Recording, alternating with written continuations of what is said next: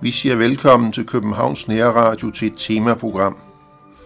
Og emnet det er Danmark i 30'erne. Og gæsten er Paul Wienholdt, bisidder i Landsforeningen Sind og tidligere afdelingsformand i HK. Velkommen skal du være. Tak for invitationen. Og jeg selv hedder Jesper Sten Andersen.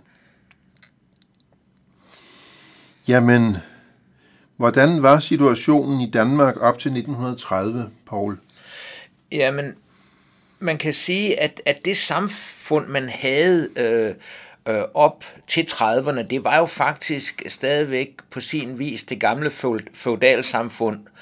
Øh, det var måske ikke mere herremændene, der bestemte alt, men, men det var alligevel den, den rige klasse, som på alle måder lagde linjerne til, hvordan samfundet skulle drive, og hvordan tynet skulle behandles. Kunne man tale om gedin fattigdom? Man kunne tale om særdeles gedin fattigdom. Og, og, og det var jo også sådan, at hvis man skyldte penge, øh, fordi man havde fået fattighjælp, og hvis man ikke kunne betale de penge tilbage, så kunne kommunen, man boede i, nægte en at blive gift, før en at, at man havde betalt pengene til kommunen tilbage, fordi man var ikke flyttet fra kommunen, før man havde betalt sin gæld. Altså, det, det var jo vores stavnsbind folk. Ja, men var der ikke en vis social tryghed alligevel i det gamle Danmark? Altså, før 25, der var der fattigårdene. Og, og, og det var jo øh, arbejdsanstalter. Al, altså, selv børnene i fattigårdene skulle jo arbejde. Så det kan godt ske, at man blev mætte det kan også godt ske, at man fik klude på kroppen, men at kalde det tøj har man vel netop øh, næppe kunnet. Jeg fornemmer en social indignation. ja. der var noget, der hed det store krak i 1928 til 1929. Ja. Hvordan spillede det ind? Jamen, øh, det, det gav selvfølgelig også øget arbejdsløshed øh, i Danmark, men det var heldigvis sådan, kan man sige, at vi var jo også et udpræget landbrugsland.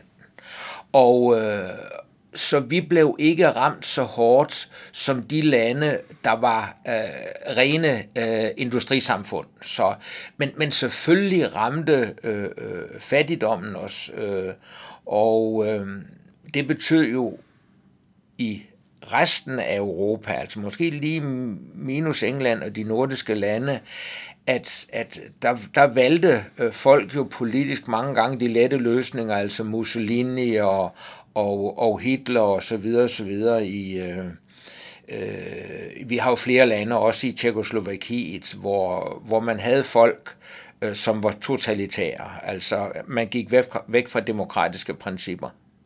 Du nævner Mussolini. Jeg, jeg mener, han, han sad vældig længe.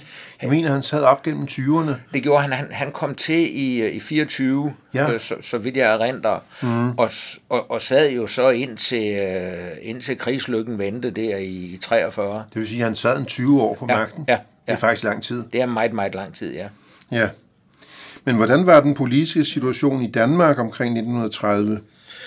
Jamen, man, man havde jo haft en en socialdemokratisk øh, øh, regering, som måtte gå af i, øh, i 1926. Ja.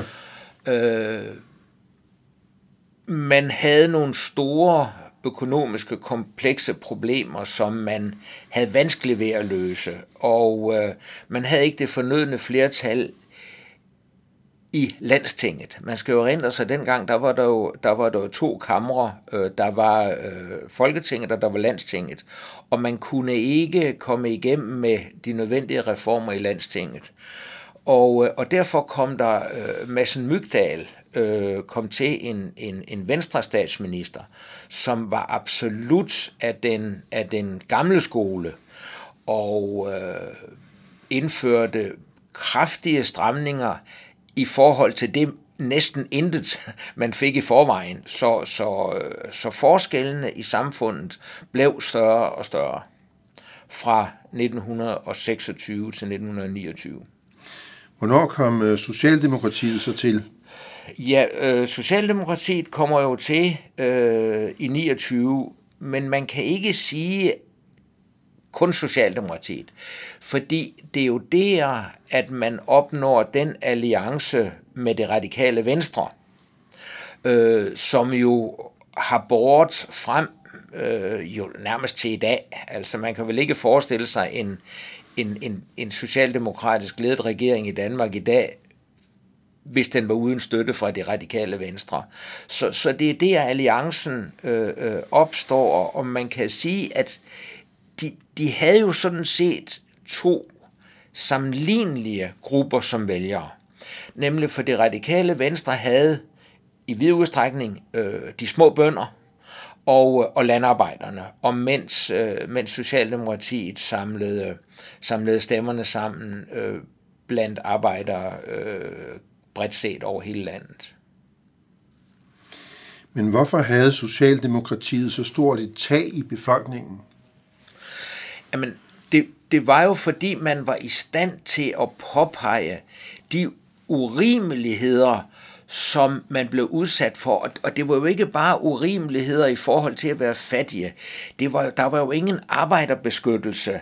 Og, øh, og, og man kunne den ene gang efter den anden se, hvordan folk øh, kom i klem også i det juridiske system, for de havde jo ingen penge til at føre retssager for, når de fik dårlig behandling af arbejdsgiverne, eller hvis de havde været udsat for arbejdsulykker. Og, og der, blev, der blev Socialdemokratiet jo gode til at påpege det over for befolkningen. Og jeg lige vil sige, hvad kunne øh, Socialdemokratiet gøre ved det? Jamen, man kunne jo, man kunne jo påpege øh, de problemstillinger, der er, og man kunne fremlægge forslag, overskuelige forslag, som gjorde, at befolkningen også kunne reagere på de forslag. Altså, man, man kan simpelthen ikke sammenligne med, med nutidens samfund, hvor alting er så komplekst, så man rører man en lille smule det ene sted, så påvirker det en masse andre steder, og folk i den politiske, øh, med, med uden en sønderlig stor politisk interesse, de mister simpelthen overblik i dagens Danmark. Men dengang, der var det simple og enkle problemer, der skulle løses. Ja. Jeg tænkte mig, at vi nu skal vende os til KK Steinke. Og jeg kunne godt tænke mig at komme med en lille intro. Nemlig, at jeg var besøgsven for hans unge pige i huset, som hed Olga. Og øh, Olga havde noget socialt arbejde fælles med KK Steinke, som, som, de, som de drev i fællesskab. Men en skøn dag, så skete der jo det, at Olga blev forlovet. Og hun kommer så med sin unge udkårende Silius og spørger KK Steinke, hvad skal jeg gøre for at få Silius i arbejde? Og så svarer KK Steinke, at øh, Silius han skulle i fagforening. Og øh, så da han havde fået ordnet det, så kommer øh, KK Steinke og siger, at han skal stille sig op en tidlig morgen foran øh, øh, nu kan jeg pludselig ikke huske, hvad det hedder. Det, det, de sælger kover og sådan noget. Nå, ja, det, nej, det, jeg kan ikke lige huske, nej. Nej, men han fik ja. i hvert fald at vide, at han skulle stille sig op en, en, en, en tidlig morgen, og så ville han... Øh, Nordisk kabel og tråd hed det. Ja. Nordisk kabel og tråd hed det. Der skulle han stille ja. sig op. Og øh, jamen det gjorde, det gjorde Silius, og øh, han fik en arbejde de næste 25 år eller mere. Ja. Og det var, sådan var det i, i de gode gamle dage. Man skulle have, have papirerne i orden, så kunne man få arbejde. Ja, ja. Men øh, Olga og Silius, de, de blev gift, og, og de fik også et par børn, og, og jeg lærte dem at kende i, i Kenguskirken, hvor, hvor de kom i, i mange, mange år. De var også gode og trofaste øh, besøgende i, i Bethesda. Men øh, jeg kan lige så tydeligt huske Olga og, og, og Silius. Men det var altså KK Steinke, hun var ung pige i huset for. Og hvornår kom KK Steinke ind i billedet? Jeg vil starte et, et, et lidt andet sted, fordi hvis man nu kigger på Danmark i 30'erne, så lad os starte øh, i 29 med den nye regeringsdannelse. Øh, der var selvfølgelig en håndfuld ministre, men der var tre, der skilte sig ud fra alle de andre. Den ene, det var selvfølgelig statsminister øh, Stavning, landsfaderen. Den anden, det var de radikale venstres leder P. Munk, som blev udenrigsminister. Og på sådan en måde, så der var ingen, der blandede sig i udenrigsministerens arbejde. Altså, det, det var helt entydigt, at, at det var det radikale venstres ressortområde. Man måtte gerne komme med ytringer, men han bestemte selvstændigt. Og så var der K.K. Steinke.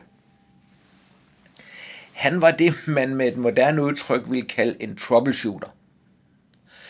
Hvis man, hvis man havde brug for en socialminister, der kunne løse nogle problemer, så var det ham. Hvis man havde brug for en justitsminister, så var det ham. Og øh, det var, han, han minder på nogen måde lidt om, om, om kampmand. At, at han kunne godt, øh, når der var ferie, og det var der jo også i 30'erne, at så kunne han godt styre en 3-4 ministerier på en gang. Det var ikke noget problem. Men han var, han var virkelig en, en skikkelse, som, som blev stående i, i rendringen på den danske befolkning. I, også længe efter han var gået af. Også længe efter, men i, ja, for, fordi det var jo også ham, der stod efter kanslergade for liget, som jo skaber mulighed for socialreformen i 33. Kanslergade for liget, det indgås i januar. Socialreformen koster, jeg tror, at det er den første i 7. 33. Der der er det jo, altså han bedømmes jo, han bedømmes jo af arbejderne som sådan den, der virkelig kan fokusere på deres problemer. Men i intellektuelle kredse, der blev han jo meget hængt ud og fik faktisk op igennem 50'erne et dårligt omdømme, fordi han jo faktisk gik ind for øh, racehygiejne. Og et af problemerne var jo, at, at, at han stod jo i spidsen for den lovgivning, der, der betød, at folk, øh, der var dårligt begavet, altså meget dårligt begavet, idioter eksempelvis, at de kunne kastreres. Og, og det er klart, at det skaber jo på den intellektuelle front øh, ham et dårligt eftermæle. Øh, og, øh, og, og det, da, da, da jeg begynder at interessere mig for Steinke for, for, for 40 år siden, øh, der, der var det faktisk det, jeg støtte på, og jeg tror, det var derfor, jeg begyndte at interessere mig for det. Men da jeg så først der for mange, mange år siden fik mig tyk, tykket igennem hans eget fembindsværk om sig selv, altså K.K. Steinkes eget fembindsværk om sig selv, jamen, så fik jeg selvfølgelig et andet syn på ham, og, og, og, og han står jo også politisk set meget, meget stærkt, øh, også i eftermælet men, men har desværre øh, et lidt dårligt omdømme, fordi han, øh, han havde jo nogle tendenser også på, på i forhold til jøder og så videre og så videre, at, øh, at racerne skulle holdes adskilt. Okay, øh, du kom ind på noget, som er meget, meget vigtigt, som vi lige skal have fat i. Det var det der kanslergade for lige. Ja. Det var jo afgørende. Prøv at fortælle om, hvordan det blev til. Ja, kanslergade for lige, øh, man havde jo for, man havde i mange år forsøgt at få en social reform færdigforhandlet. Det kunne godt lade sig gøre i Folketinget. Problemet var, at de venstrefolk, som udgjorde sammen med, med det konservative flertallet i landstinget, de kunne ikke acceptere øh, de forbedringer, fordi det blev jo alt for dyrt. Og øh, man arbejdede og arbejdede og arbejdede stenhårdt helt fra 29 på at få en socialreform. Så i januar måned 33 har man et meget, meget afgørende møde øh, i Kanslergade øh, øh, hjemme hos, hos Dagning privat. Og øh, til sidst derhen ved en to-tre tiden om natten, der blev man enige om, det her kan vi jo alligevel ikke finde ud af, så vi kan lige så godt skilles. Og, og det forlyder, at i hvert fald venstrehøvdingen, som jeg ikke lige i dette øjeblik kan huske, hvad hed, han havde i hvert fald fået overfrakken på, da han står ude i gangen. Og øh, så, siger, så siger statsminister Stavning, men altså, et stykke natmad, det kan vi vel godt dele sammen. Og det blev man så enige om, det kunne man godt, og, og hvis man kender hvis man kender Stavning ret, så har der formentlig også været en brøndumsnaps til. Mm-hmm. Så det ved femtiden om morgenen, så får man alligevel fået sig talt ind på livet af hinanden. Og så, øh, så blev øh, øh, Kanslergade forlit, som lagde øh, bunden, eller forlit omkring socialreformen. Og hvad var prisen så, man måtte betale til Venstre? Ja, der har man ikke forandret så meget. De skulle have nogle skattelettelser til bønderne. Og det fik de så. En hjælpepakke til landbruget. en hjælpepakke, ja. Altså det kan man sige. Og, og det var, øh, det var øh, skat på jord, man, man lempede. Det næste, vi skal ind på, det er socialreformen med KK Stanke. Ja. Men man skal tage udgangspunkt i, hvordan var det før socialreformen. Ja, før socialreformen var det faktisk sådan, at borgeren var kommunens. Og der skal man tænke sig, at det var et helt andet kommunalt billede, man havde dengang. Mm. Jeg er opvokset på landet øh, i 50'erne. Og der, den kommune, jeg er opvokset i, den hed Skød Kommune. Og der var under 600 borgere i kommunen. Og det vil sige, at forestil, jeg vil bruge et lidt andet eksempel, men forestil at dengang, hvis man fik en bløder til at bo i kommunen, det er jo sindssygt dyrt at behandle en bløder, så kunne en kommune nærmest gå falit. Det vil sige, det er før 33, der kunne man jo nægte folk at flytte til en kommune, hvis man ikke var sikker på, at de kunne forsørge sig selv. Mm. Fordi det var kommunens ansvar. Det vil sige, at en arbejder en stor by, der var blevet ledig og måske ikke fik sin arbejdsløshedsdagpenge, vil blive behandlet bedre i en stor kommune, for der var der mange flere til at betale, end i en lille bitte kommune. Det, der sker i 33, det er, at forsørgelsen i realiteten går over til staten, således at man får det, vi med et moderne udtryk kalder øh, udligningsordninger. Ja. Således at, at nu, kan man, nu kan man altså bedre begynde at fokusere på det enkelte menneskes problemstillinger. Hmm. Før 33 kan man næsten sige, hvad er dit problem? Det er, at du er fattig. Kan vi gøre noget ved det? Det er ikke meget. Vi kan måske give dig nogle klude på kroppen. Men efter 33 begynder du at kunne kigge på det enkelte menneske og sige, hvorfor er det menneske fattigt? Jamen, det kan være, det er fordi vedkommende mangler en arm og ikke kan yde en, øh, øh, en fuld arbejdsindsats. Øh, det kan være, at vedkommende er, er psykisk øh, syg og ikke er i stand til at passe et arbejde. Det kan være, at vedkommende, dengang det hedder det åndssvage forsorgen. Men man kunne på en helt anden måde begynde at kigge på, hvad er det for et menneske, vi har her, og hvad kan vi gøre ved det menneske. Og specielt blev der også mulighed for, at man kunne få uddannelse. Så, så, så det, det er et helt andet holistisk syn, man på på mennesket med socialreformen, end før socialreformen. Jeg skrev ned som stikord, fra almisse til retskrav. Ja, ja simpelthen, altså det er det, altså før, før var det, at man fik almisse og, og forestille ja, at hvis kommunen ikke havde råd til at give almisser, så fik man ikke noget. Nej. Nu var der lige pludselig et retskrav, at man havde ret til det, og det vil sige, at hvis kommunen ikke opfyldte sine forpligtelser i henhold til lovgivningen, så kunne man gå til staten og sige, at den og den kommune opfylder ikke sine forpligtelser. Så det gav jo en helt anderledes tryghed. Ja, Paul Wienhold, vi skal til at se på det berømte valg i 1935, Stavning eller kaos. Ja. Kaos, det kommer vel ind, fordi hvad er alternativet til stavning? Når man kigger ud over Europa, så kan man jo se, at i Tyskland, der har nazisterne virkelig vind i sejlene. Det har de også i Østrig, og øh, i Italien, i Spanien og i Portugal.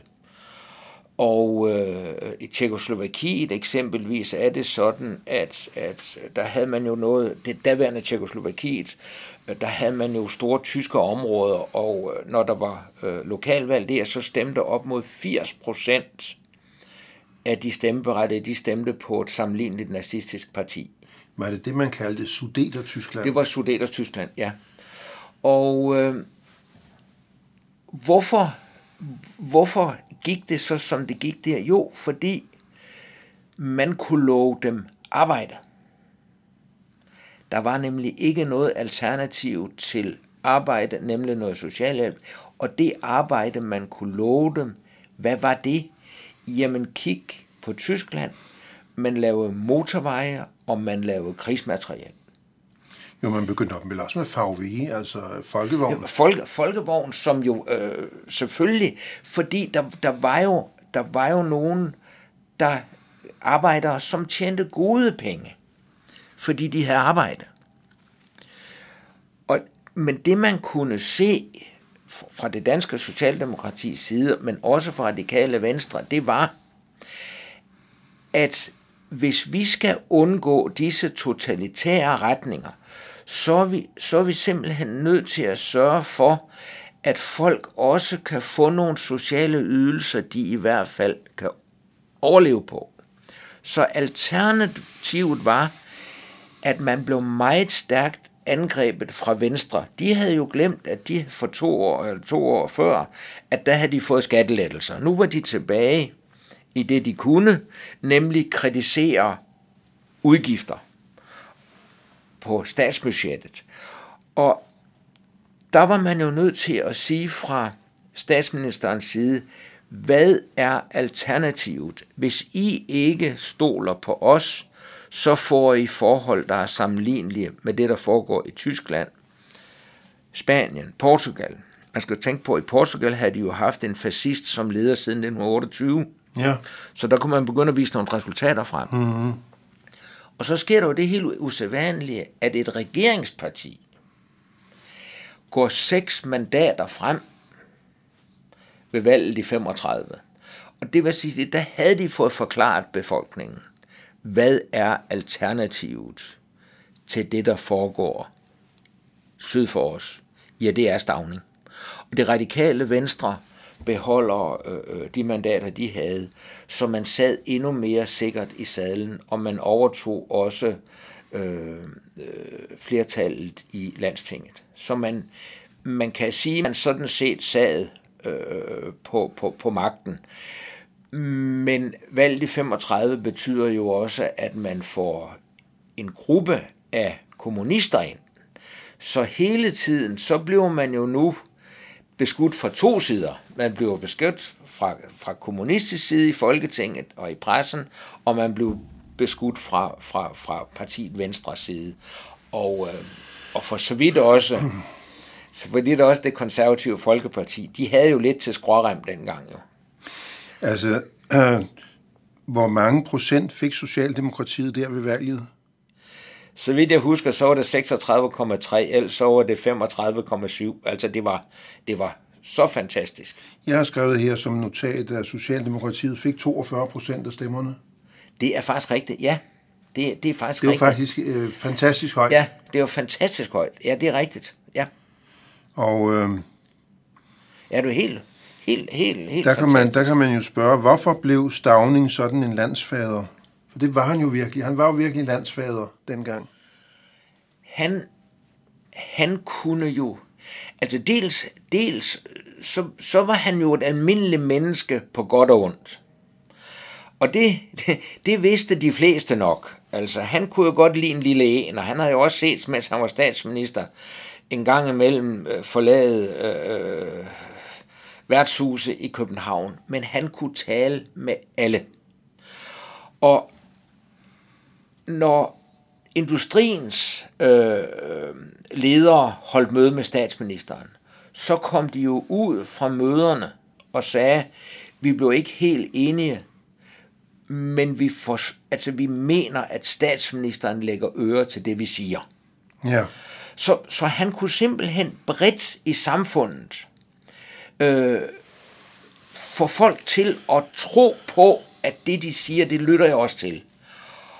Og, og han gør det jo også, for, fordi, fordi når, når, øh, når Arbejdsgiverforeningen dengang kom med alvorlige problemer for dem, og ikke bare sådan det sædvanlige, nu skal vi have lette skatterne, men, men hvor han påpegede konkurrence, hvor de kunne påpege konkurrenceforhold, som var dårlige, så blev de rettet til, fordi statsministeren jo igen kunne se, at konkurrence arbejdspladser er bedre end det, der foregår sydpå. Men når man så havde givet arbejdsgiverne indrømmelser, så formåede kommunisterne jo at lægge et meget, meget negativt skær ud over det der. Sig mig, havde kommunisterne allerede land og folk dengang? Ja, det havde de. Så havde de jo deres egen presse. De, de havde deres egen presse, ja. Ja, det havde de. Ja. Øhm. Stavning, han var noget enestående. Var der en bevidsthed om, hvad der skete syd for grænsen i den danske befolkning? Så noget med, jeg tænker på forsvarspolitik for eksempel. Ja, altså, jeg, jeg vil sige, at hvis vi kigger på forsvarspolitikken, så, så er der stadigvæk bred enighed om, at vi skal være neutrale. Og der er faktisk også bred enighed om, at vi nærmest kun skal have et grænseværn. Og øh, man får jo et pres ind, som siger, jamen vi er nødt til at bygge et forsvar op, fordi vi ved jo, at, og det vidste man, hvor bredt ud i befolkningen man gjorde sig de her tanker, men, men i hvert fald kan man sige, at i de politiske kredse vidste man, at man godt kunne være udsat for, øh, for problemer med Tyskland. Og der holder man meget igen på, skal vi lave et reelt militær, eller skal vi ikke lave et militær? Hvordan beslutningen ligger, om man bare ikke udvikler det, eller det var bevidst, man ikke udviklede det. Altså, det, det kan jo være, der kan jo være en beslutning, vi vil ikke udvikle det. Det kan også være, at man bare ikke tænkte så meget på, skal det udvikles eller ikke udvikles. Det var også dyrt altså. Ja, og det var frygteligt dyrt, ikke? Frygteligt dyrt. Og man ender så med ikke at udvikle det danske militær. Og det mener jeg i dag var super fornuftigt. Fordi havde vi haft den 9. april 1940 et stærkt dansk militær, så havde vi jo været nødt til at bruge det militær mod Tyskland. Så tror jeg ikke på, at Danmark under krigen kunne have fået lov til at drive landet ud fra danske normer. Selvfølgelig var nazisterne her, men, men de blandede sig jo dybest set ikke i den almindelige forvaltning.